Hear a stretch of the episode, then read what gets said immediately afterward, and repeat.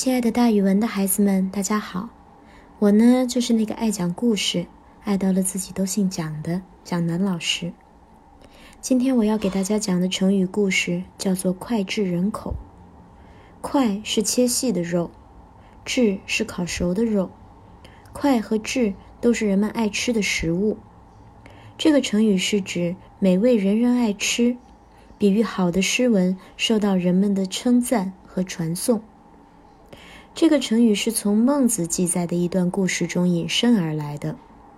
脍炙所同也，羊枣所毒也。春秋时期，有一位姓曾的孝子，他的父亲喜欢吃羊枣。羊枣就是一种野生的小柿子，俗名叫做牛奶柿。父亲死后，这个姓曾的孝子竟也不忍心再吃羊枣了。此事被儒家传为美谈。有一次。孟子的学生公孙丑就这件事儿向孟子提问，说：“脍炙，也就是精美的肉食，和羊枣哪样东西好吃呢？”孟子说：“那当然是脍炙好吃了。”于是公孙丑又问：“那么曾氏父子俩一定都爱吃脍炙了？那为什么父亲死后，这位姓曾的孝子只是不吃羊枣了，却还是吃脍炙呢？”孟子回答说。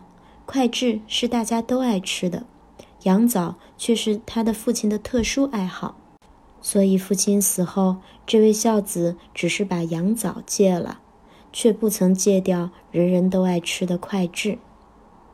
根据这个故事，后人就引申出来了一个成语，叫做“脍炙人口”，比喻有什么东西人人都赞美和传颂。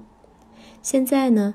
我们多用脍炙人口来形容诗文，谁的文章写得特别好，或者诗写得特别好，我们就可以说他的诗文脍炙人口喽。